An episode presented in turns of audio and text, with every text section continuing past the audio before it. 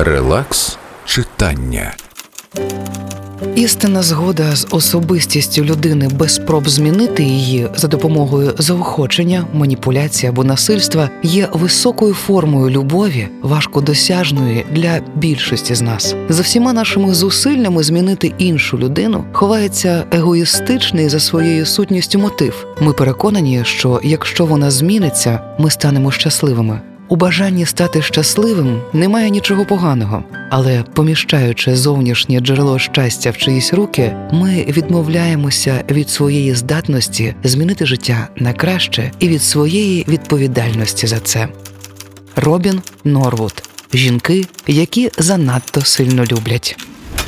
Релакс читання.